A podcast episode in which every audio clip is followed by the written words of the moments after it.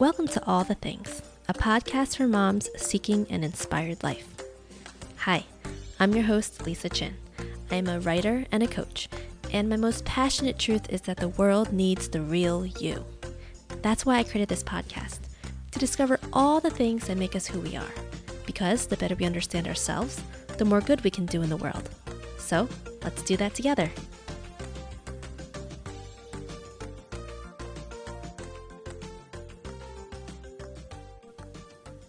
Hello, and welcome to today's podcast. I'm Lisa Chin, your host, and today I'll be going solo. Before I get started, I want to first acknowledge that I am speaking and podcasting from the traditional and unceded land of the Nipmuc and Massachusett tribes. And I share a land acknowledgement before every episode for various reasons, and today's reason is nature. The indigenous people are the leading advocates of preserving the life of this planet. That is what they fight for on behalf of all of us. They make sure that the water stays clean, that the air stays unpolluted, that we have enough resources to go around. It's about preservation and longevity of the planet. It's about respect for the planet. It's about having a relationship of receiving, not extracting or taking, but receiving and to give back. And it's something I find, I don't want to say admirable, because that's not really it.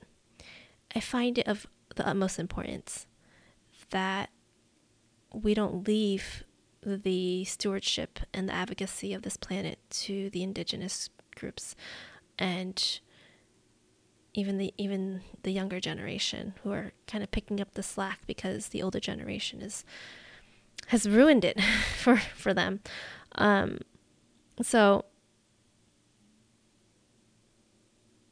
I have so much respect for the for the indigenous population and the indigenous people who are doing this work.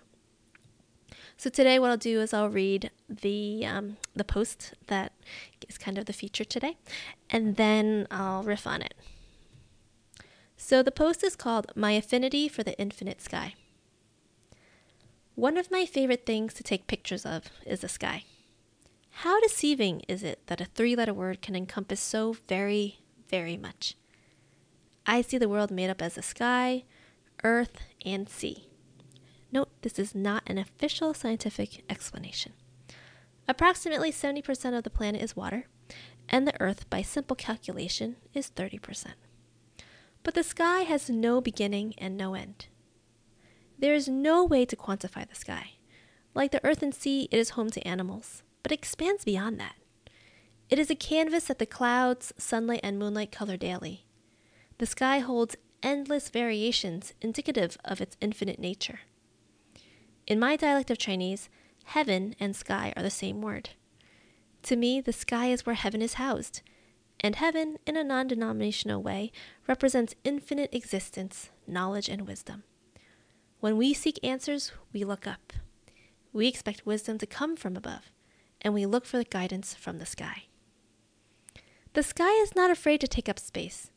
While earth and sea fight for the puny surface area of the planet, the sky expands further than the eye can see and the heart can feel. If the sky were a person, they would lay in the middle of a king size bed, unapologetically stretching arms and legs to all four corners. The sky is where dreams and desires come from where twinkling stars of faraway galaxies grant wishes, where the moon magically influences our cycles and dreams, where the sun's heat drums up desires and lights our internal fires. The sky is both earthly and pure magic. How deceiving is that three letter word? I have always been enthralled with the sky as far as I can remember, I was trying to capture sunsets on paper. It, you know, my go-to drawing or doodling would be sunsets and you know kind of half half circle for the sun over the ocean with just the beautiful kind of ombre of the sky with the pink and the purple and the red and the yellow and the orange and the blue and the gray, it all kind of mixed up together. And I actually remember the first time I went to California and I saw sunrise on the West Coast, and it was just, oh, it was beautiful. And I remember going a second time to California and seeing a sunset and just needing to stay for it. If you go on to my Instagram account at Reclaiming Motherhood, one word, um, you'll see that sprinkled amidst all of my selfies are pictures mostly of the sky. And there's various other nature pictures too, but it really is about the sky and it's really about just how it just evolves and changes and it doesn't hide anything. I mean, if the sky is angry, it is angry, right? You can see it. If it's like a bright sunny day, it is bright and sunny and there's just just this beauty to seeing it for what it is.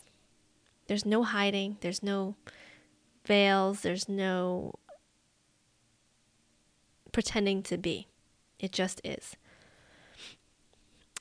And when I think about the sky, I think about Chinese artwork that I like, and kind of like from way back in the day. Um, I don't remember the the style of the art, but a lot of traditional Chinese art are like kind of long landscape, like rectangular pieces, and so much of them are f- featured like land. You know, they feature mountains, like nature. They feature mountains or um, or sometimes animals, trees, the sky, sometimes the moon and whatnot, and the sun. But it really is just when you look at it, it looks like a picture of like like the nature. And then you kind of, if you look closely, then there's like sprinkled in pictures of people. And I, when I take pictures, I actually tend to you know, I, I'll put like me in the corner or like people in the corner and I try to capture like the surroundings. There's probably a bunch more that can be said, like from a scholarly standpoint, of these kinds of Chinese traditional paintings. But kind of what I see from it and what I kind of remember from the days that I, I took a class on it is that there is this understanding from from my culture that we are just kind of part of the whole. It's not the the human experience is not the center of the art. It's just part of it. We are invited into the experience of nature. And the people in these images don't necessarily have like personalities, you know, they kind of dress the same, they, they're kind of doing their everyday things. And what has life and like personality to it are the mountains or the waterfalls or the sky or the birds that are flying in the air. And so that has colored how I see myself in nature as well. I don't see myself as the center, I see myself as a part of the fabric of kind of what's out there. And as much as I would like to kind of get a drone and like take a picture of myself from very far away with like, you know, the mountains or the trees or the forest kind of all around me, I can't do that. So I think that that's kind of why I take pictures of the sky because I'm, I've removed myself from it. I, my presence is obvious because I'm taking the picture, but it's more about the observation of nature and the beauty of it. When I talk about living an inspired life and I talk about like creating art and the importance of art and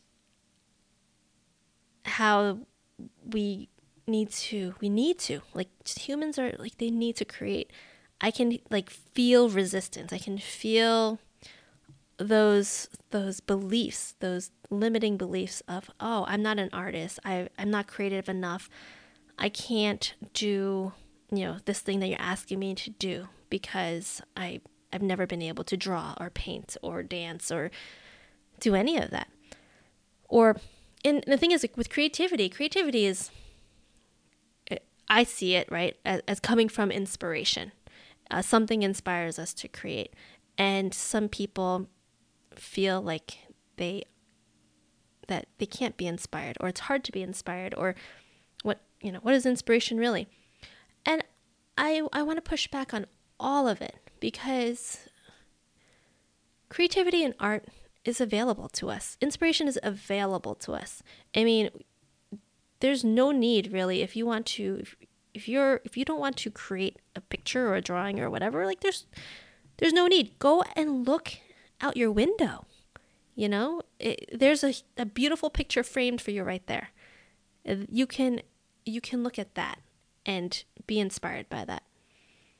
Nature is the original artist, right? And she gives us things in true perfection, in you know, perfect symmetry, in colors that we've never even discovered yet, you know, things like that. Um, and there's infinite layers to her.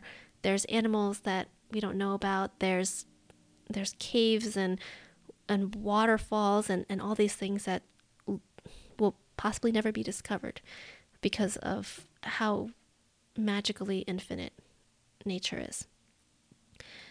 If you are seeking an inspired life, there is no need to force yourself to draw or whatnot.